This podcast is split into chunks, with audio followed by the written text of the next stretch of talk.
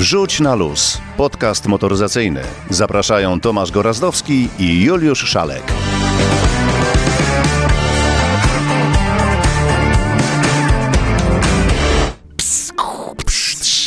Konfetti, bo to już dziesiąty odcinek naszego podcastu Wrzuć na luz. Ledwie się obejrzeliśmy, a rzeczywiście dziesiąty odcinek jakoś to idzie. A zatem dzień dobry, dobry wieczór. W końcu nie wiadomo kiedy to pójdzie. Juliusz Szalek. I Tomasz Gorazdowski. Zapraszamy na porcję informacji z kraju i ze świata oraz o stanie wód. Co dzisiaj, przyjacielu? Co strzeliło 91-letniemu Sobiesławowi z zasadzie do głowy i co zrobi w czerwcu? Trzeba mieć fantazję, mój drogi, i jak było w reklamie, trzeba mieć fantazję i pieniądze. Wygląda na to, że ani jednego, ani drugiego nie brakuje sobie Sławowi w zasadzie, ale o tym rzeczywiście będzie. Będzie również też o szybkim jeżdżeniu. Tomek Czopik ze szkoły jazdy opowie o specyfice jazdy w różnych warunkach. Czy to asfalty, czy to szutry, czy to drogi leśne, dukty i ścieżki. O tym wszystkim opowie, jak zachować się bezpiecznie. Jeżeli chodzi o off-road, no to Jarek Kasberuk znowu zabierze nas e, w świat błota, wody i przeszkód. Tym razem przeniesiemy się na trasę Camel Trophy i powiemy, jak to jest. A w zasadzie on powie, jak to jest, że samochód potrafi sam jechać Po dnie. Po dnie. Kampery takiej jazdy nie uskuteczniają, nie potrafią jeździć po dnie, ale opowiemy drugą część historii o tym, jak spędzać karawaningowe wakacje, jaka to jest frajda, gdzie najlepiej jechać, kiedy jechać i gdzie nie stawać na noc. I zapowiada się, że jeżeli zaczynacie nas słuchać w czwartek, skończycie w poniedziałek, bo tematów jest mnóstwo, a czas nie z gumy, w związku z tym musimy się sprężać, a zatem raz, dwa, trzy, co tam panie w świecie? No to teraz ogólnie o świecie. Dwóch i czterech kół. 91-letni Sobiesław Zasada to jest legenda w świecie polskiego motorsportu. E, legenda, człowiek utytułowany, wielokrotny mistrz Europy, zwycięzca ponad 150 różnych rajdów. No i wymyślił sobie pan Sobiesław, że pojedzie w takiej imprezie, która nazywa się Rajd Safari. I żeby dodać tej całej historii pikanterii, to to nie jest taki rajd safari, gdzie można jeździć i oglądać słonie i żyrafy. To jest, mój drogi, szósta runda rajdowych mistrzostw świata. Więc nie byle co. Tak, rajd Safari wraca do kalendarza po długiej nieobecności. No i przypomnijmy, że pan Sobiesław w tym rajdzie Safari już miał przyjemność jeździć z sukcesami. Z sukcesami, bo jak e, opowiadał wtedy startując, a był to 1997 rok, jego celem było dojechanie do mety. Cel skończył się faktycznie tak, że Sobiesław Zasada ze swoim pilotem dojechał do mety, ale przez przypadek na 12 miejscu. Ale mówimy o Sobiesławie zasadzie, już można powiedzieć seniorze. Już powinno się go klasyfikować w kategorii weteranów wtedy w tym 97 roku. Natomiast przecież kiedy był zawodnikiem walczącym o miejsca pucharowe, no to jeździł plasował się w czubie. Wydaje mi się, że znacznie ważniejsze jest to, że pan Sobiesław Zasada, jako jedyny kierowca w historii polskiego motorsportu, był fabrycznym kierowcą dużych koncernów motoryzacyjnych. Steyera, Porsche i Mercedesa. No, taka, histori- taka historia nie zdarzyła się już później. Żaden z polskich kierowców nie miał tej przyjemności, żeby reprezentować barwy danej marki. No ale czy powiedzieliśmy, ile pan Sobiesław ma lat? Powiedzieliśmy. 91 lat, proszę Państwa, i, i on naprawdę jedzie i chce dojechać do mety. Wiesz, jakim autem pojedzie? Nie będzie to wygodna, komfortowa limuzyna, tylko będzie to Ford Fiesta Rally 3. Czyli to jest ciasne, głośne i bardzo małe auto. W tym rajdzie weźmie udział wnuk pana Sobiesława. Zobaczcie, jaka to jest rodzinna przygoda. Wnuk też pojedzie, mm, ale Fordem, ale Fiestą w specyfikacji R5. A to już jest poważny samochód WRC. Panu Sobiesławowi dano długie i ciekawe życie i nie każdemu tak będzie dane. Ja tylko podam jeszcze, że pilotem pana Sobiesława będzie Tomasz Borysławski. Wspólnie y, powiedzieli, że celem ich jest meta w tej edycji rajdu. Y, no i mam nadzieję, że ich apetyty są znacznie większe niż ta meta. Pokazali to już niejednokrotnie, więc warto śledzić, co się będzie działo podczas tego rajdu, który będzie y, odbywał się 23-24 czerwca, czyli już niebawem. No i powstanie zapewne o tym nie jeden film. Trzymamy kciuki za pana Sobiesława i i do mety. Nie jeden film powstanie, bo z ostatniego rajdu powstała książka, którą mam przyjemność posiadać. Wrzuć na luz, wyluzuj. Schodzimy trochę na ziemię i zaczynamy opowiadać o samochodach, które już niebawem pojawią się na naszym rynku, bo otóż 1 czerwca, a to już w przyszłym tygodniu, yy, na rynku pojawi się Yaris, ale taki szczególny Yaris, bo Yaris w wersji cross. Słyszałeś coś o tym samochodzie?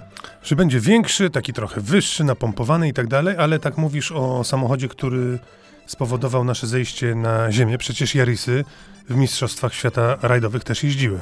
No bo też jest odmiana i teraz przyznam ci się szczerze, że taka dość śmieszna ta nazwa jest Gazu Racing.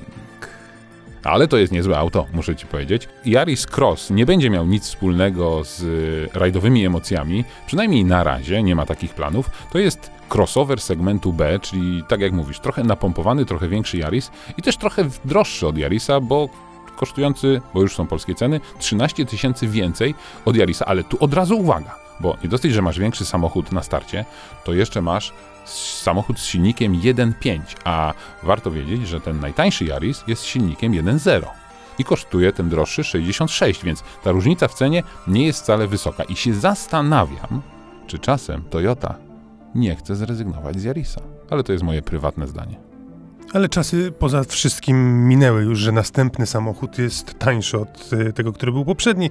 Teraz ten następny zawsze jest droższy. Niekoniecznie musi być większy, dłuższy, z większym silnikiem. On i tak będzie droższy. A to zdecydowanie więcej systemów, samochód jest cięższy, zawsze samochód rośnie, więc ta cena skąd, skąd się bierze. Ale wracając do Yarisa Cross, no to oczywiście będzie kilka wersji yy, wyposażenia. Ta najtańsza będzie kosztowała około 74 tysięcy, najdroższa, uwaga, ponad 120 tysięcy. No ale tam to będzie już naprawdę auto wypakowane po sufit, łącznie z head-up displayem w segmencie crossoverów, w segmencie B. To naprawdę jest y, coś z otwieraną elektrycznie klapą tylną. No a warto powiedzieć, że samochód całkiem nieźle się prezentuje. To jest można powiedzieć, trochę bardziej zaokrąglony, yy, pomniejszony, jeszcze bardziej yy, taki zdynamizowany. Powiększony chyba. Powiększony, a co powiedziałem? Pomniejszony. Nie, no, powiększony. Pomniejszony, bo miałem powiedzieć CHR. CHR przecież zdobył yy, naprawdę dużą popularność, bo był to pierwszy samochód Toyoty, który był jakiś. On jakoś wyglądał, wyróżniał się. Nie był takim nudnym plackiem, tylko po prostu był jakiś, więc ten, yy, ten samochód Toyota Cross jest takim pomniejszonym CHR-em. I dobrze powiedziałem. Swoją drogą to dużą sympatię mam do CHR-a. Pamiętam, że bardzo mi się fajnie tym samochodem jeździło. A ja wręcz przeciwnie, bo pamiętam jak jechałem na tylnym siedzeniu i tam te drzwi są tak wysoko poprowadzone, ta linia dachu jest tak wysoko poprowadzona, że to okienko jest wielkości okienka w czołgu, chociaż w czołgu tylko raz siedziałem, nie wiem czy tam są jakieś okienka. Słychać, że pan z Poznania. Okienko, panienka. Okienko. No dobrze, dobrze, dobrze. Co dalej? E, Seat Cupra Born. Jason Bourne? Jason Bourne może w niej jechał, może będzie jeździł, może Seat wymyśli reklamę z Jasonem Bournem, ale nie. Cupra Born to jest pierwsze elektryczne auto Seata i tu jest ciekawa historia, no bo w koncernie tych samochodów elektrycznych jest już trochę i przypomnijmy, tak naprawdę wszystkie powstają na tej samej platformie podwoziowej MEB. I Seat Cupra Born to jest tak naprawdę trzecie auto zbudowane na tej samej płycie podłogowej co ID4, co Skoda Enyaq, czyli no taki SUV, crossover, trochę minivan, ale elektryczny. Baterie takie same, akumulatory tej samej pojemności co w Volkswagenie, tu jedynie Skoda troszeczkę się wyłamuje i daje większe akumulatory. No dobrze, to wytłumacz e, naszym słuchaczom, czemu to służy, no bo jeżeli w ramach jednego koncernu powstają trzy samochody nieomalże identyczne, to jakie jest wytłumaczenie? A być może ten Born, Nie. Jason Bourne, jest, jest trochę inny jednak niż poprzednie. Wytłumaczenie jest proste. Money, money, money. Pieniądze. Chodzi o pieniądze. Jeśli jeden koncern yy, projektuje jedną wspólną platformę podwoziową, no to dzieli koszty na wszystkie marki, które te, do tego koncernu wchodzą. To jest naturalne, ale na tej samej platformie podłogowej można jednak zbudować samochody od siebie się trochę różniące. I tak się poniekąd dzieje, ale... Yy, platform... Nie w tym przypadku. Tak, bo platforma, mm, platforma MEB, czyli ta stworzona do samochodów elektrycznych, podobnie jak platforma MQB, która była mm, przewidziana do samochodów spalinowych, no to jej nowatorstwo polega na tym, że to jest skalowalna platforma, czyli tak naprawdę wszystkie kąty mocowania różnych elementów są takie same. Chodziło o to, żeby stworzyć dla kierowcy przyjazne środowisko i żeby ten kierowca czuł się mniej więcej tak samo wygodnie w, różnego, y, w różnych wielkościach samochodach należących do, do różnych koncernów. Y, takie podejście no, powoduje, że faktycznie wsiadamy do tych samochodów i podświadomie jest nam w nich wygodnie, jest na, nam w nich dobrze, y, ale zupełnie osobną kwestią jest, jak będzie wyglądało nadwozie, jak będzie wyglądało wnętrze w tym samochodzie, no bo zarówno Skoda, zarówno Volkswagen, jak i teraz Seat, a przypomnijmy, że także Audi, które też y, buduje samochody na tej platformie, y, wyglądają zupełnie inaczej. W środku są naprawdę, y, no, no, w zasadzie tylko niektóre elementy są te same, ale te samochody się od siebie różnią. Co do charakteru jazdy, już zdecydowanie mniej. I do parametrów jazdy także mniej, no bo te same akumulatory, te same zasięgi, ta sama moc. Seat będzie, Cupra Born też będzie w najmocniejszej wersji miał 204 konie mocy, czyli to jest dokładnie tyle samo co Volkswagen, tyle samo co Skoda. Wrzuć na luz, wyluzuj. Kiedyś w innej rzeczywistości i w innym świecie przypominam sobie, że Mówiliśmy od czasu do czasu i przywoływaliśmy takie modele, które kiedyś spełniały ważną i, i, fajną rolę w świecie motoryzacji, ale niestety odchodziły do historii przechodziły na złomowiska, przechodziły już tylko do historii. Czyli kiedyś był znikający punkt, a u nas pojawiały się znikające modele. Tak, był taki wysyp, pandemia przyspieszyła ten proces. Faktycznie pisaliśmy o znikających modelach i można powiedzieć, że do znikających modeli dochodzą kolejne. Y, tym razem Mazdy, Mazda 6 czyli w zasadzie bardzo wygodny, u nas popularny sedan albo auto w wersji kombi, w Stanach Zjednoczonych już nie będzie oferowany. O tyle to w sumie trochę dziwne, bo wiadomo, że rynek amerykański różni się od europejskiego, ale nastąpił dość drastyczny spadek sprzedaży tych samochodów i myślę, że władze koncernu wyciągnęły wnioski. Mm, no bo jak coś się nie sprzedaje, to należy skupić się na czymś innym. Jak wiadomo, i powiemy o tym wkrótce, Mazda wprowadza na przykład nowe silniki o fajnych, takich dość nowatorskich rozwiązaniach. Wiesz o czym mówię? Wiem. Taki diesel, ale nie diesel, benzyna. Dieslo, benzyna, dieslo, benzyna, benzyna tak. diesel. I to ma swoje niezaprzeczalne plusy, ale o tym jeszcze będziemy mówić. No, to- natomiast jeżeli sprzedaż spada drastycznie, no to samochodom trzeba się przyjrzeć po raz kolejny i tak jak w tym przypadku one znikają z taśm produkcyjnych. Drugim z tych modeli, o których chciałeś wspomnieć jest Mazda CX-3, co mnie bardzo dziwi, dlatego że powiem ci szczerze, jak zobaczyłem ten samochód po raz pierwszy, byłem w nim zakochany.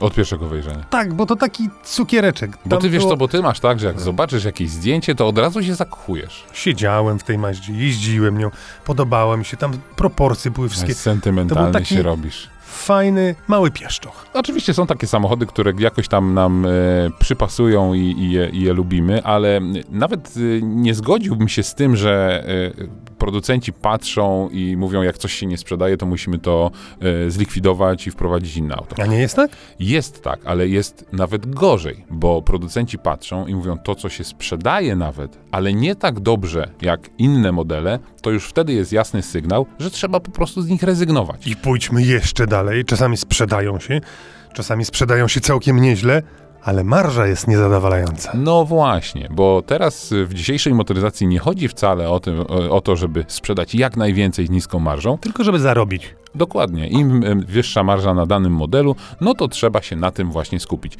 A żeby było ciekawiej, wiele firm zaczyna aspirować do klasy premium i podciąga swoje modele do tego, żeby one gdzieś tam trochę zahaczały o klasę premium, bo wtedy można podnieść marżę. Bo klienci szukają samochodów, które są bardziej eleganckie, bardziej komfortowe lub bardziej e, wyposażone I droższe. i droższe. I Więc większa marża. można sprzedawać mniej za więcej. Tak, a ponieważ nie można sprzedać samych na przykład Rolls-Royce'ów, no to do tych Rolls-Royce'ów trzeba coś doprodukować. Dokładnie. Trzeba doprodukować i jak się nie wie, co doprodukować, to w dzisiejszych czasach trzeba doprodukować crossovery i SUV. Wrzuć na luz, wyluzuj. Mówiliśmy już dziś o Toyocie Yaris, więc wróćmy jeszcze na moment do tej japońskiej marki. Ale zdecydowanie fajniejszego modelu, bo będziemy mówili o Toyocie Suprze czwartej generacji. Supra jest bliska memu sercu, może nie czwórka, ale trójka. Czasami tutaj stoi na naszym służbowym podjeździe. Bo to jest nasze służbowe auto. Tak jest, W, ale, jed- w jednej drugiej, dobra. ale Supra MK4 i to nie byle jaka, bo Supra MK4 z kultowego filmu Szybcy i Wściekli trafiła na licytację. Chcesz kupić? Chciałbym pewnie, tyle że... Nie stać cię. O, dokładnie, trafiłeś. No tak, bo to jest nie dosyć, że samochód z kultowego filmu, to jeszcze samochód y, no, poważnie przerobiony na potrzeby tego filmu, a jak się okazuje, to nie jest przypadkowe auto. Samochód Supra MK4 należał, y, należał do człowieka, który był zaangażowany w proces produkcji tego filmu. Został na potrzeby tego filmu poważnie przerobiony i zagrał później, no można powiedzieć, samochodową główną rolę. Nie w jednym odcinku, tylko w dwóch odcinkach. No i niebawem będzie można to auto wylicytować, oczywiście pod maską tego y, samochodu kultowy silnik 2JZ, moc potężna, chociaż tutaj bardziej skupiono się tak naprawdę na y, tuningu wizualnym, no ale jak każdy dobrze pamięta ten film, to te samochody potrafiły nieźle ziać ogniem z rury wydechowej, czyli tam mocy na pewno nie brakowało. A cena wywoławcza? Nie ma ceny wywoławczej, nie ma e, ceny minimalnej, A więc cena można... spodziewana? O, to są grube setki tysięcy dolarów. Z frajdą i bezpiecznie. Kieruje Tomasz Czopik z załogą. Po krótkiej przerwie pojawił się u nas Tomek Czopik y, ze swoją szkołą jazdy i tym razem opowie o bardzo ciekawym zagadnieniu. No bo otóż jeździmy najczęściej po asfaltach, po równych drogach, a przecież czasami trzeba z tych asfaltów zjechać i ta specyfika jazdy po różnej nawierzchni jest przecież bardzo istotna. Tak, ale dzisiaj Tomek skupia się nie na naszej jeździe po szutrach, po lodzie, po śniegu czy po asfalcie, a na jeździe tych, którzy jeżdżą od nas zdecydowanie szybciej. Tomek tym razem wyjaśni, dlaczego rajdowcy robią tak, a nie inaczej, dlaczego robią tak na szutrze, a tak na asfalcie. Chciałbym opowiedzieć troszkę o jeżdżeniu na różnych nawierzchniach. E, Troszkę odejdę od takiej mm, bezpiecznej, e, codziennej jazdy, którą bardzo chętnie wykładam i dzielę się swoimi wiadomościami i umiejętnościami z wszystkimi kierowcami na co dzień jeżdżącymi samochodami. Odejdę trochę i przejdę na drugą stronę tej czerwonej linii, o której zawsze powtarzam, czyli na stronę sportową. Czerwonej linii oddzielającej jazdę sportową od jazdy codziennej. E, Bardzo wielu kierowców w Polsce dalej tej linii nie zauważa i to jest niestety dramat, bo to skutkuje bardzo niebezpiecznymi sytuacjami, po prostu wypadkami bardzo groźnymi. Jazda sportowa od jazdy codziennej różni się wieloma elementami, chociaż w zasadzie cel tej jazdy jest taki sam, to znaczy dojechać do celu, do punktu, gdzie się chce dojechać, tylko w jeździe sportowej chodzi o to, żeby dojechać jak najszybciej, ponieważ jest mierzony czas. I teraz na różnych nawierzchniach rozgrywane są różne zawody. Ja się skupię na rajdach, nie na wyścigach, tylko na rajdach. E, I e, opowiem Wam, jak się jeździ na różnych nawierzchniach na rajdach, czyli na nawierzchni asfaltowej, brudnej asfaltowej, na nawierzchni śnieżnej, błotnistej i na nawierzchni szutrowej, bo tak generalnie rozróżniamy takie nawierzchnie, czyli asfalt, po angielsku tarmac, e, shooter, czyli gravel, no i oczywiście snow, śnieg. e, Tych rajdów śnieżnych jest coraz mniej. Nie wiem, czy dlatego, że śnieg się jakby ucieka nam z, z Europy, a tutaj są najczęściej te rajdy rozgrywane, czy dlatego, że po prostu mm, e, te rajdy mają jakby najmniej wspólnego z jazdą codzienną, bo tam się jeździ na takich specjalnych kolcach, a na tych kolcach to się tylko jeździ w, Alpach na co dzień, bo przecież czasem trzeba jakąś przełęcz śnieżną przejechać. I, I takie są właśnie różnice w nawierzchniach na rajdach i na tych e, nawierzchniach inaczej są ustawione samochody rajdowe i inaczej się troszkę jeździ. Zawsze ten sam cel, czyli jak najszybciej dojechanie do mety odcinka specjalnego, ale y, i samochody muszą inaczej wyglądać, inne mieć opony i się inaczej prowadzić, i, i kierowcy muszą też mieć inny feeling, taki handling za kierownicą, ponieważ generalnie na rajdach szutrowych śnieżnych, czyli na rajdach o nawierzchni luźnej, jeździ się poślizgami. To jest to, co wszyscy fanatycy sportów samochodowych lubią najbardziej. Trochę to przypomina czasem drift, ale chodzi o to, to jest czysta fizyka, chodzi o to, żeby po prostu jak najszybciej przejechać zakręt. I o ile na mm, nawierzchni asfaltowej najważniejsza jest przyczepność opony i jazda jak po sznurku, jak to się mówi w cudzysłowie, o tyle na e, luźnej nawierzchni musimy odpowiednio samochód ustawić przed zakrętem, żeby przejechać go jak najszybciej. Mówiąc tak na chłopski rozum, jeżeli byśmy na szutrowej drodze wjechali zbyt szybko w zakręt, tak jak na asfalcie w tym samym miejscu, jeżeli on by tam był, to po prostu byśmy wylecieli najprawdopodobniej przodem samochodu, poślizgiem podsterownym na zewnątrz, ponieważ ta opona na szutrze nie trzyma tak mocno jak opona na asfalcie. Nie ma takiej przyczepności, nie ma takiego otarcia. W związku z tym, żeby sprowokować poślizg, musimy wrzucić auto w zakręt, to znaczy ustawić samochód tak, żeby on y, jechał tak prawie po stycznej y, krzywizny zakrętu, żeby koła jednak kręciły się zawsze do wyjścia z zakrętu. Bo jeżeli gwałtownie skręcimy na szutrze czy na śniegu, to po prostu wylecimy z drogi. Nie będzie przyczepności opony i wylecimy z drogi. Dlatego ustawia się odpowiednio przed zakrętem samochód i to jest początek tego poślizgu. I nie powiem, że to jest poślizg nadsterowny czy podsterowny. On jest odpowiedni trzeba po prostu wrzucić auto w zakręt, żeby auto było w takim uślizgu jakby i wtedy można pełnym gazem, a zawsze jak naciskamy gaz, to oczywiście jest lepszy czas i lepiej, szybciej się jedzie e, w rajdzie e, i wtedy możemy pełnym gazem pokonywać ten zakręt. Więc te poślizgi to nie jest tak dlatego, wszystko dlatego, żeby cieszyć e, publiczność i wszystkich dookoła, którzy oglądają rajd i samego siebie za kierownicą, tylko po to, żeby odpowiednio szybko przejechać zakręt. Pamiętajmy, poślizgi są prowokowane tylko wtedy, kiedy chcemy pokonać bardzo szybko zakręt i jesteśmy na y, oponie szutrowej bądź śnieżnej i na luźnej nawierzchni, czyli na szutrze bądź śniegu. Na asfalcie jeździmy na okrągło, w cudzysłowie. Na okrągło to znaczy jak po sznurku. Każdy poślizg na asfalcie to strata czasu i staramy się tego unikać. Z wyjątkiem drobnych małych nawrotów, które pokonujemy na ręcznym, bo jest czasem po prostu szybciej się nawrócić na ręcznym, ale to są takie bardzo wolne, jedynkowe zakręty, przeważnie w alpejskich trasach, gdzie musimy nagle zmienić kierunek jazdy. Tyle na temat poślizgów. Bardzo chętnie jeszcze kiedyś o tym poopowiadam, bo to jest ciekawa historia, kiedy pytają się mnie dość często y, ludzie nie z branży samochodowej. Mówi, po co powiedz mi, wy tak strasznie tymi autami zamiatacie i wrzucacie je takie, tak dziwnie y, na tych drogach szutrowych, oprócz tego, że się strasznie kurzy. Właśnie po to, żeby szybciej jechać. Dziękuję tyle na dzisiaj. W świecie karawaningu. Przechodzimy zatem teraz do zapowiadanego wcześniej tematu. Wcześniej, a nawet już tydzień temu mówiliśmy, że będziemy temat kontynuować. Temat ten cieszył się sporym zainteresowaniem naszych podcasterów, słuchaczy naszego podcastu, a mowa o kamperowozach, o kampingowaniu i o kamperowaniu. A nawet karawaningowaniu. O, tego słowa mi brakowało. Mówiliśmy coś niecoś e, tydzień temu, a w zasadzie sprowadziło się to do tego, że jeżeli do tej pory nie zorganizowaliście sobie jakiegoś yy, wozu na te wakacje, to raczej teraz już na all inclusive do Turcji. Raczej tak i tutaj z ważnym badaniem covidowym albo z paszportem covidowym, chociaż wysłuchałem dzisiaj, że paszport covidowy wcale nie będzie drogą otwartą do podróżowania, tylko będzie ułatwiać takie podróżowanie. No ale... Ale być może po zaszczepieniu się wylosujesz jeden z dwóch samochodów hybryd, które mają być nagrodą dla zaszczepionych. Wiesz, ile w sumie na te hybrydowe samochody, hulajnogi i nagrody pójdzie? 14 baniek. Wiesz, ile za to można by było kupić kamperów?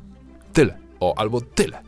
Jedną z nagród za to samo w Stanach Zjednoczonych, chyba w stanie Nowy Jork i mieście Nowy Jork, jest 5 milionów dolarów dla szczęśliwca, który się zaszczepił w odpowiednim terminie, no i co ważniejsze, wyciągnie albo zostanie wylosowany jego numerek. Więc Czyli... 5 zielonych baniek też piechotą nie chodzi. Czyli jaki kraj, taka loteria. Dobrze to ująłeś. No właśnie, jaki kraj, takie kampery też można powiedzieć. Na szczęście my kamperów... Wywiadów? A właśnie, na szczęście my kamperów nie produkujemy i tu jest pierwsze zaskoczenie, bo Ale- my produkujemy kampery. Ale tak się możemy przerzucać słowami, bo jakoś dobrze nam dzisiaj idzie, chociaż czas płynie. Dlaczego nie jesteśmy potęgami w kamperach? Silnik można od kogoś pożyczyć, zerżnąć, zapłacić, dostać licencję, wykorzystać, cokolwiek. A przecież jeżeli chodzi o wyposażenie, to wystarczyłoby się dobrze uśmiechnąć do przemysłu Lar, stoczniowego. Przecież jesteśmy potęgą w budowie motorówek, jachtów i tak dalej, i tak. Przecież to jest kwestia tylko innej formy. Umiemy to robić i robimy to naprawdę na światowym poziomie. no to nie wiem, czy cię zaskoczę, ale co prawda faktycznie nie budujemy poszycia kamperów z laminatów, ale jesteśmy potęgą w budowaniu zabudów do kamperów. Mamy kilka, kilka marek własnych, które już eksportują na całą Europę zabudowy, e, ale przede wszystkim jesteśmy świetni w budowaniu kamperów na indywidualne potrzeby. Nie takich tradycyjnych kamperów dużych z alkową y, i, i w zasadzie, które mogą pomieścić y, sześć osób, ale tych mniejszych na samochodach dostawczych. Po prostu tych samochodów jest więcej, jest lepsza dostępność tych aut. I jeśli spojrzysz sobie na właśnie małe wytwórnie, które produkują tego rodzaju samochody, to jest ich mnóstwo i są one naprawdę świetnej jakości. I tutaj jest jedna ważna e, uwaga, że jeśli ktoś szuka kampera z, zbudowanego na samochodzie terenowym, którym można wjechać, e, na przykład przejechać całą Afrykę albo wybrać się e, ze spokojem do Gruzji, to właśnie znajdzie w rozsądnych pieniądzach zabudowy w Polsce. E, Bo takich firm jest naprawdę dużo, więc odpowiadając prosto na Twoje pytanie, w zasadzie to jesteśmy potęgą kamperową. I też jesteśmy potęgą, jeśli chodzi o przyczepy kempingowe, bo niewiadów cały czas produkuje te stare, poczciwe niewiadówki. Oczywiście w standardzie, mm, który obowiązuje w tym, w, w, ty- teraz w naszych czasach. I te przyczepy są, wiesz, gdzie najlepiej e, eksportowane, gdzie najchętniej? Z Mozambiku. Do Australii. Do Australii idą transporty przyczep z niewiadowa. Więc jesteśmy potęgą w kamperowaniu, nie tylko jeśli chodzi o wypożyczanie, ale także w budowaniu tych pojazdów i samochodów i przyczep. A dodam Jeździłem jeszcze tylko... niedawno po Australii i pół niewiadoma nie widziałem. A, widzisz, to źle patrzyłeś. Bo byłeś e, odwrotnie, tam głową na dół pewnie. Być może. Nie, Tak, ale to jest- jest fakt. Ale mówisz o tych y, kamperach, które zapewne są w tematyce kamperowania uznawane za kampery, ale takie kampery budowane na dostawczaku albo na małej terenówce to taki trochę taki trochę bieda kamper. Nie, już y, porządkujemy całą dyskusję, bo y, Ja bym os- wolał taki motorhome klasyczny, na autobusie. gdzie jest salon, gdzie jest łazienka, toaleta i dużo miejsca. No to, No to z tym to- mi się kojarzy kamper. To już ci tłumaczę, już naszym, naszym słuchaczom, już wam tłumaczę, e, jak to z tymi kamperami jest. Klasyczny kamper, taki, który generalnie e, mamy gdzieś tam w oczach, to jest faktycznie duża zabudowa, e, która może pomieścić nawet 6 osób. Taki samochód ma no, ponad 7 metrów długości, wysokość, no oczywiście to jest gdzieś 3, do 3,5 metra, gdzieś średnio 3,3 i szerokości ponad 2 metry. Biała zabudowa z laminatu, z taką charakterystyczną bulą nad szoferką, czyli to jest tak zwana alkowa. Później mamy w tych samych gabarytach y, kampery integralne i półintegralne, czyli Półintegry to są takie auta, które mają jeszcze widoczną samochodową szoferkę, ale nie mają tej właśnie buli, czyli tej alkowy. I są samochody integralne, które w ogóle nie mają szoferki. I te wszystkie samochody, te trzy rodzaje, Jak szoferki mogą nie mieć. Nie mają takiej tradycyjnej samochodowej szoferki, y, znanej z samochodów dostawczych. Ale obojętnie, czy ta szoferka jest, czy jest to kamper y, typu integralny, to te samochody powstają na podwoziach dostarczanych przez renomowane firmy. Najpopularniejsze to są oczywiście Ducato, droższe to są Sprintery, jest jeszcze Ford Transit, Volkswagen Crafter. Na tych samochodach, na Renault oczywiście, na tych samochodach buduje się te tradycyjne kampery. I to są kampery, które zapewniają ci maksimum przestrzeni w środku. Przy tym trzeba zdać sobie sprawę, że to maksimum przestrzeni to nie jest tak jak salon w domu. Tam ta przestrzeń jest, ale no jest ona ograniczona. Jest toaleta, jest kuchnia, jest stół, jest sypialnia, tak naprawdę są, są, jest kilka sypialni, ale żeby siedzieć tam na przykład y, przez dwa tygodnie tylko w środku, no to nikt tak naprawdę nie wytrzyma. Ale taki samochód ma duży gabaryt. I nie każdy chce podróżować i spędzać e, w czasy nocując na dziko, niektórzy mają potrzebę pojechania na przykład y, gdzieś jakieś, do jakiegoś miasta, zaparkowania gdzieś tam, gdzie samochody dostawcze mogą y, parkować, bo pamiętajmy, że te samochody do 3,5 tony, one traktowane są nie jako dostawczaki, tylko po prostu jak zwykły samochód. Więc można sprawić wrażenie, że zajmujemy mniej miejsca. Poza tym, jak ty byś jechał w dwie osoby, to taki duży kamper, którym ja podróżuję z dziećmi, jest do niczego niepotrzebny. I my wspólnie z żoną już teraz się zastanawiamy, że jeśli nasze dzieci przestaną z nami jeździć, to nam takie duże auto nie będzie do niczego potrzebne. My wtedy przesiądziemy się właśnie w takie auto zbudowane na dostawczaku, które nie jest wiele szersze od zwyczajnego dostawczaka, jest trochę wyższe, ale niewiele dłuższe, a w środku zapewnia taki sam komfort na nieco mniejszej przestrzeni, ma tak samo kuchnię, tak samo łazienkę, prysznic, toaletę, lodówkę, sypialnię i salon. Kolejny ważny temat w przypadku jazdy kamperem to jest to, gdzie nocujemy. No bo ja jestem wyznawcą spania na dziko. Bo są miłośnicy spędzania czasu i wakacji właśnie w dziczy, a są miłośnicy, którzy wynajmują takie auto i jadą na kemping. Ja osobiście tego nie praktykuję, no bo chcę skorzystać e, z dzikiej przyrody i z tej właśnie możliwości spędzania czasu bez ludzi. Szukam sobie jakiegoś ustronnego miejsca, e, jakiejś zatoczki, plaży. Czasami zdarzy się, że jakiś kamper inny przyjedzie, ale nie jest to kemping, tylko jest to jeden bądź dwa, trzy samochody. I to jest zdecydowanie najprzyjemniejsze.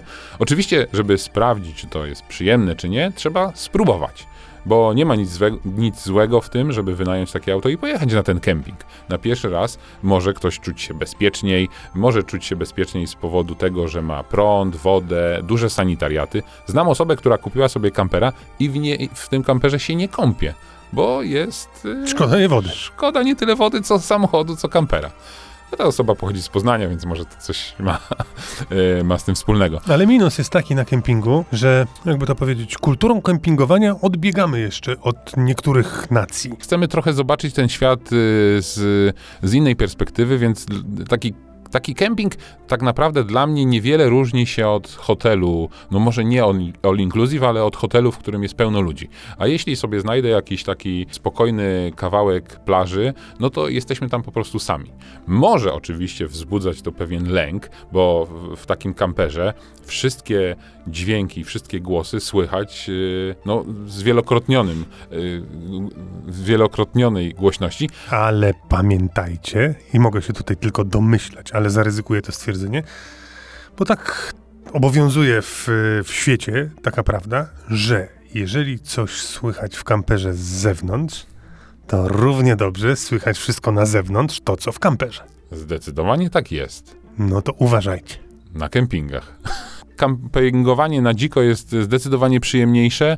Yy, ważna uwaga jest taka, że naprawdę prądu, wody e, i gazu wystarczy na kilka dni. Nie ma się co przejmować, bo zbiornik w takim kamperze to jest ponad 100 litrów.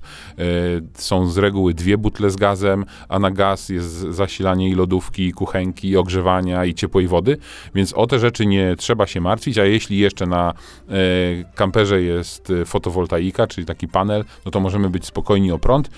Oczywiście używamy tych e, odbiorników e, z umiarem. Ja w swoim aucie nie mam absolutnie telewizora i mieć nie będę, bo nie po to jadę na dziko na wakacje, żeby oglądać telewizję, ale są oczywiście tacy, którzy mają i telewizor, i piekarnik, i mikrofalówkę, i wiele, wiele innych takich rzeczy. Oczywiście, e, to są kampery, które są dostępne w Europie. Te amerykańskie no to to jest zupełnie inny temat i coraz więcej osób sprowadza takie auta tutaj do nas, do Europy, ale trzeba pamiętać, że te samochody są zdecydowanie większe, co to znaczy, że są zdecydowanie cięższe. No i oczywiście nie na B kategoria prawa jazdy, obowiązujący już wiatol, no ale frajda z jazdy takim olbrzymim samochodem też jest inna, ale też myśląc o takim samochodzie, trzeba pamiętać, że jednak te nasze europejskie miasteczka i drogi no nie są przystosowane do tych gabarytów. Więc raczej bym został tutaj w naszym kręgu kulturowym. Zachęciłem cię? Czy nie trzeba cię zachęcać? Nie, nie trzeba. Nie trzeba mnie zachęcać. Trzeba tylko znaleźć trochę czasu, by spróbować, ale ponieważ ustaliliśmy tydzień temu, że pożyczysz kampera, to ja pojadę. Jestem ciekaw twoich wrażeń. Chociaż jak mówiłeś, w Australii jeździłeś, to co to tam? Pojedziesz tu do Biskupina. No trochę inaczej po Australii się jeździ. Ale też pada deszcz. Ale drogi są bardziej proste. Ale są też takie szutrowe. Srele morele. No i tak w sumie o kamperach moglibyśmy gadać godzinami, przynajmniej ja mógłbym opowiadać godzinami, a nie dotknęliśmy w ogóle y, zupełnie innej odnogi kempingowania, karawaningowania, czyli y, przyczep kempingowych, a w Polsce mamy też długie tradycje, no bo przecież któż nie pamięta takiej przyczepy, która nazywała się potocznie zapiekanką, czyli y, takiej małej niewiadówki. O przyczepach obiecujemy, że powiemy jeszcze, powiemy ile kosztuje wynajęcie przyczepy, czy można na przyczepie używanej zarobić, y, no i jaką kupić, żeby no, na niej zarobić i nie, nie wtopić. Także słuchajcie, także będzie o przyczepach i także będzie o tym, jak w takie wakacje w przyczepie spędzić. Na luzie. Pogadajmy. Tak dostojnie poruszaliśmy się w tym kampingowozie, czy w tym kamperze, nie mówiąc o tym, jak jeździ się z przyczepą, no jeździ się spokojnie, prawda? No to Wolniej teraz, to teraz wyobraź sobie, jakby tu pojechać w terenie, w którym kamper sobie nie da rady. Bo teraz kilka minut o offroadzie i o tym, o czym trzeba pomyśleć, organizując samochód do offroadu, do przepraw, do jeżdżenia trudniejszego, łatwiejszego, bo okazuje się, że nie wystarczy założyć najlepsze opony, połączyć to z najlepszym silnikiem i co? I kiszka, bo nam się zaraz coś ukręci. I o tym dzisiaj Jarosław Kazberuk. Dziś słówko o kompatybilności w offroadzie. Co to jest ta kompatybilność? Jak ważna jest? To wszyscy wiedzą, którzy kiedykolwiek y, ukręcili półoś, bo założyli nieodpowiednią oponę. Współpraca elementów, współpraca podzespołów. Y, jakiś czas temu rozmawialiśmy o, oponach. Już nadmieniłem, że jak oponę źle dobierzemy, to możemy za daleko nie pojechać. Y, Pierwszą rzeczą, którą robimy, jak kupujemy naszą terenówkę, to najczęściej pakujemy mocną oponę terenową, nie zastanawiając się nad tym, jaki to będzie skutek, jakie to ma przełożenie na pozostałe elementy i podzespoły naszego łazika.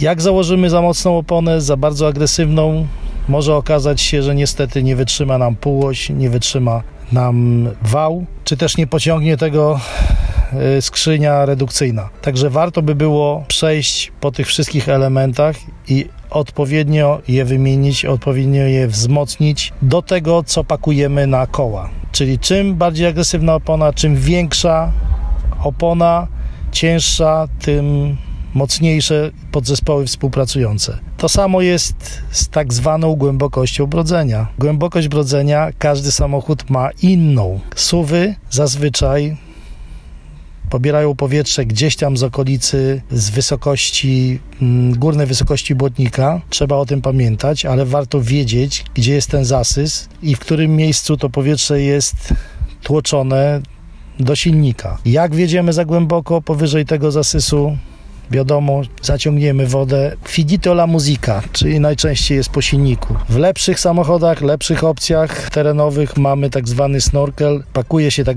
rurę, która jest y, hermetyczna nad dach samochodu lub czasem taki grzybek jest nad maską z przodu. No i to wiadomo, że jeśli wjeżdżamy w wodę, to nie możemy wjechać wyżej niż ten grzybek, bo się zatrzymamy i koniec jazdy. Widziałem takie historie, kiedy ekipa jechała, nie sprawdziła, jak głęboki jest brud i trzy samochody pod rząd wjechały i napiły się wody, skończyło się to remontem silnika. My mieliśmy też ciekawe historie na Radzie Camel Trophy, to był kiedyś największy i najtrudniejszy rajd na świecie, najtrudniejsza przeprawa offroadowa na świecie mieliśmy historie takie, gdzie w wielu miejscach wykorzystywaliśmy rzeki. Jeśli zdarzało się tak, że był to dobry kierunek, był to dobry azymut, to jechaliśmy po prostu rzeką, bo był dość stabilny grunt, nie trzeba było karczować yy, zieleniny, czyli dżungli. No i taka historyjka, którą warto tu opowiedzieć, to wjazd całego konwoju takiej rzeki. My byliśmy w Czubie, czyli na tak zwanym preskaucie. Okazało się, że woda jest yy, na przyzwoitym poziomie, czyli zalewa nam oczywiście wnętrze, ale wędruje gdzieś tam na wysokość klatki piersiowej, czasem pod szyję. No i jedziemy dalej, jest taki moment, kiedy w pewnym momencie ups, zalewa się nam cała kabina, głowy znajdują się pod wodą, nie mamy wyboru, wypływamy przez boczne okna, a nasz samochód po prostu jedzie dalej. Nie napił się wody przez ujęcie nad dachem i podróżuje sobie. Wyjechał z tej nierówności i zasuwa dalej. My próbujemy go dogonić, ale niestety płyniemy pod prąd, nie da się, czyli wyskakujemy na zewnątrz, gonimy brzegiem, a tam prawdziwa równikowa dżungla, głowy krokodyli, gonimy. Trzeba było przyspieszyć, pomimo tego, że cięło nas strasznie, miałem pocięte nogi, ręce, to musiałem wyprzedzić samochód, wskoczyć jeszcze raz do tej rzeki, dopłynąć przez okno, wpłynąć do środka i podróżowaliśmy dalej. Takie historyjki są, takie historyjki się zdarzają. Niemniej jednak było to auto terenowe świetnie przygotowane do tego terenu, w którym akurat byliśmy, po którym podróżowaliśmy i sobie poradziło. Natomiast my jak wjeżdżamy do wody, to powinniśmy najpierw wejść, nawet zmoczyć spodnie, sprawdzić jak jest głęboko i czy grunt jest na tyle dobry, żeby po tym można przejechać, czy auto się nie zapadnie i dopiero wtedy możemy wjeżdżać, wiedząc, gdzie jest ujęcie powietrza. No i widzicie, nieważne czy najlepszy silnik, czy naj, najlepszy napęd, czy najlepsze nadwozie, do tego, żeby jeździć w terenie trzeba też mieć co? Bicepsy i naprawdę solidną kondycję. No to teraz ogólnie o świecie dwóch i czterech kół. Tydzień temu w rozmowie z Barym wspominałeś, że policzyłeś, że w ciągu życia wydasz na samochód oraz na rzeczy związane z samochodem milion złotych. Bary powiedział, że no to trafiło na bogatego, ale to nie chodziło o to, że kupisz sobie samochód za 900 tysięcy i stówkę w ciągu życia dołożysz. Nie. To z tego co wiem, to są po prostu takie normalne, standardowe koszty. Normalne, standardowe. A inspiracją do tego było centrum imienia Adama Smitha yy, i szacunki właśnie tego centrum, które podaje praktycznie rok rocznie, ile kosztuje wychowanie dziecka w Polsce. Okazuje się, że. Czekaj, do... czekaj, czekaj, czekaj, moment. Co? Powiedz mi na wstępie, że bardziej opłaca się mieć dziecko czy samochód? Dziecko.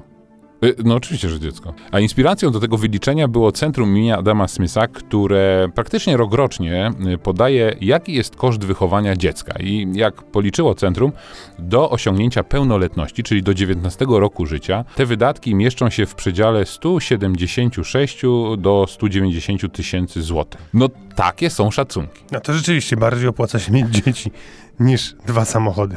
No właśnie, i do tego y, samochodu przechodząc, oczywiście takie wyliczenia mogą śmieszyć, ale trzeba na czymś y, te szacunki oprzeć. Y, ja założyłem, że rocznie będziemy przejeżdżać średnio od 20 do 30 tysięcy kilometrów. Ktoś powie dużo.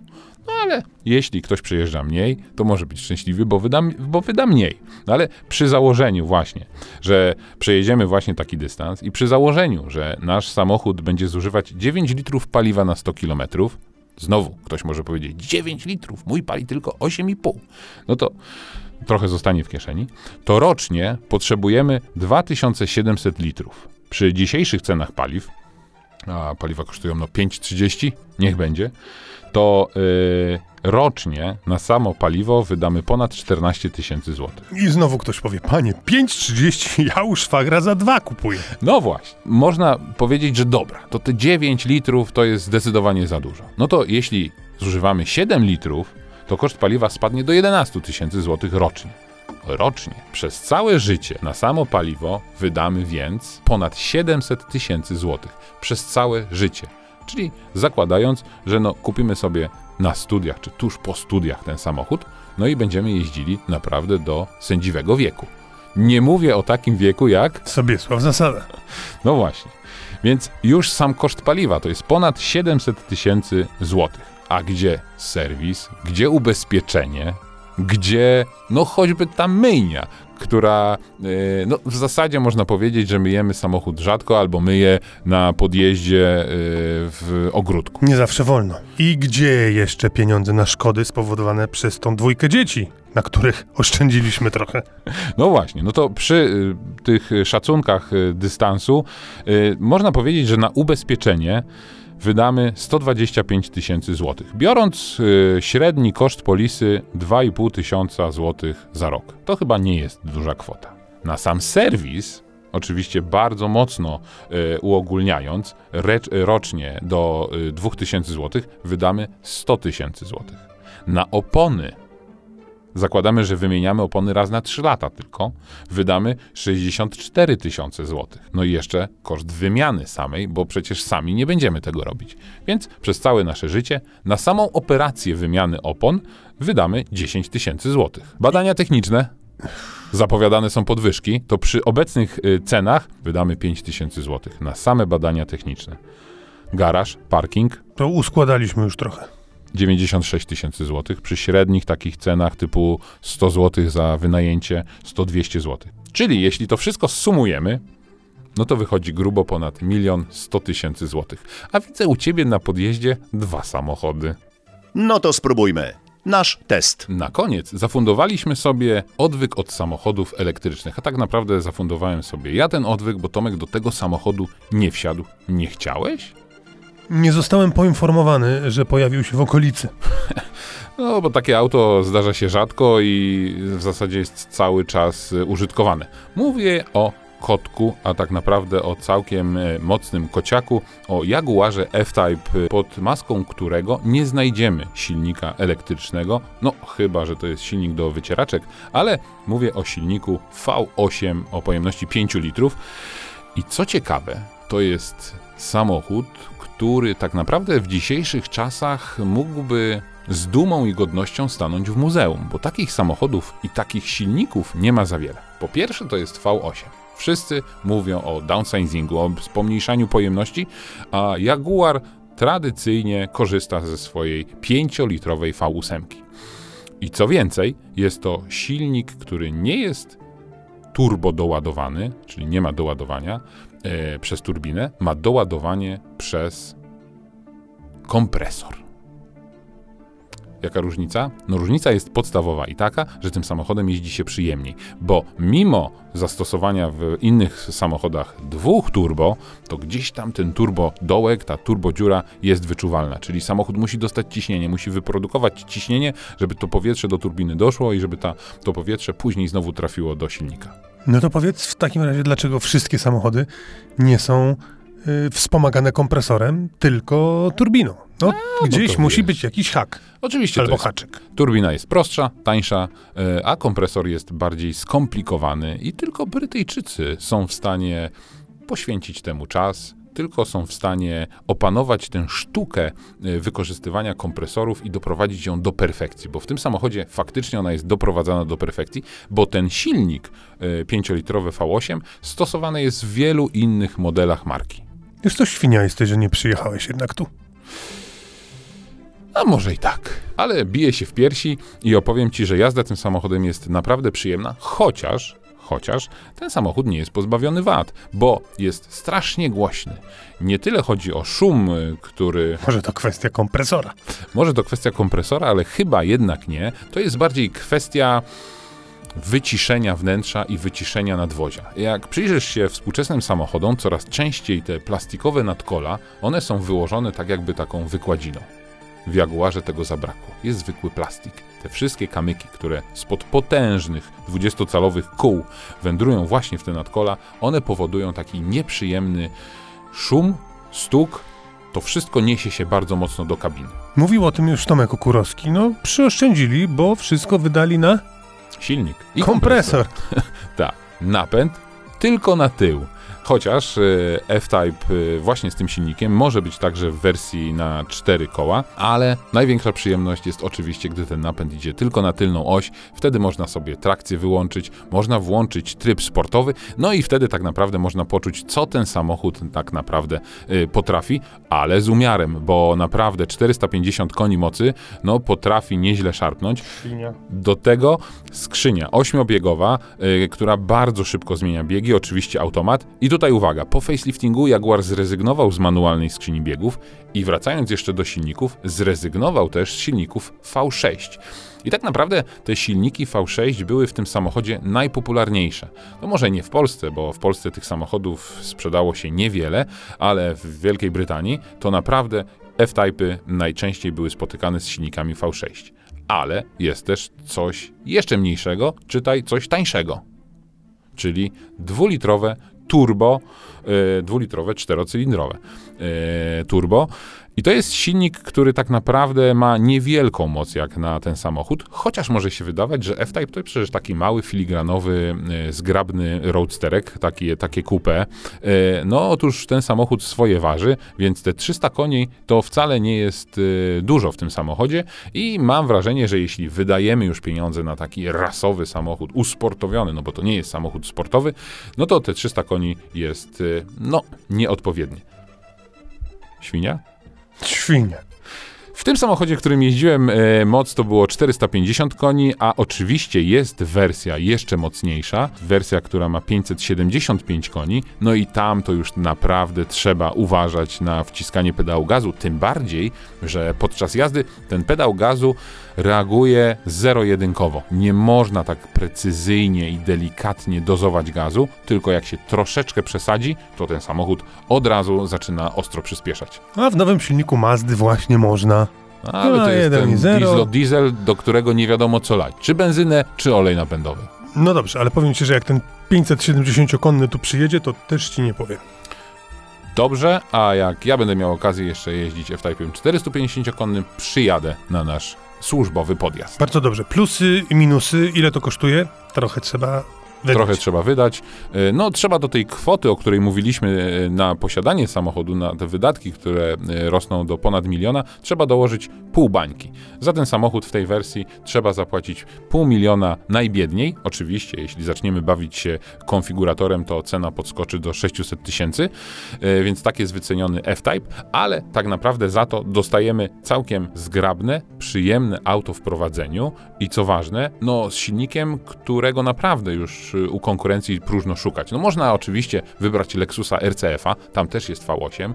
Nissan swoją 370 tylko oferuje V6, y, z kolei R8 jest znacznie droższe, no bo tam mamy V10. Więc tak naprawdę dla Jaguara F-Type'a bezpośredniej konkurencji nie ma. Brałbyś? Nie, dla mnie to jest samochód ciut za mały, yy, bardzo szeroki ma tunel środkowy i za każdym razem, gdy wsiadałem do tego samochodu, yy, uderzałem się prawym kolanem, więc to jest dla mnie dyskwalifikujący. Być może ja jestem za wysoki, a może samochód jest za, za mały. I to by było na tyle na dziś. Dziesiąty odcinek naszego podcastu dobiegł końca. Tradycyjnie na ten koniec zwracamy się z prośbą o udostępnienie nas, gdzie się da, poinformowanie kogo się da, kliknięcie subskrypcji, jeżeli się da, no i generalnie opowiedzcie o nas komuś, jeżeli wam się podobało. A jeżeli opowiecie już innym o naszym podcaście Wrzuć na luz, no to oczywiście zostawiajcie komentarze, e, odwiedzajcie naszą stronę internetową, wchodźcie na nasze profile na Instagramie, na Facebooka, piszcie tam komentarze, bo ostatnio wyczytaliśmy, że podobały Wam się nasze wynurzenia na temat kamperów. Na Facebooku, na profilu Wrzuć na luz. Na stronie internetowej. Wrzuć na luz.net. Dziękujemy, do usłyszenia.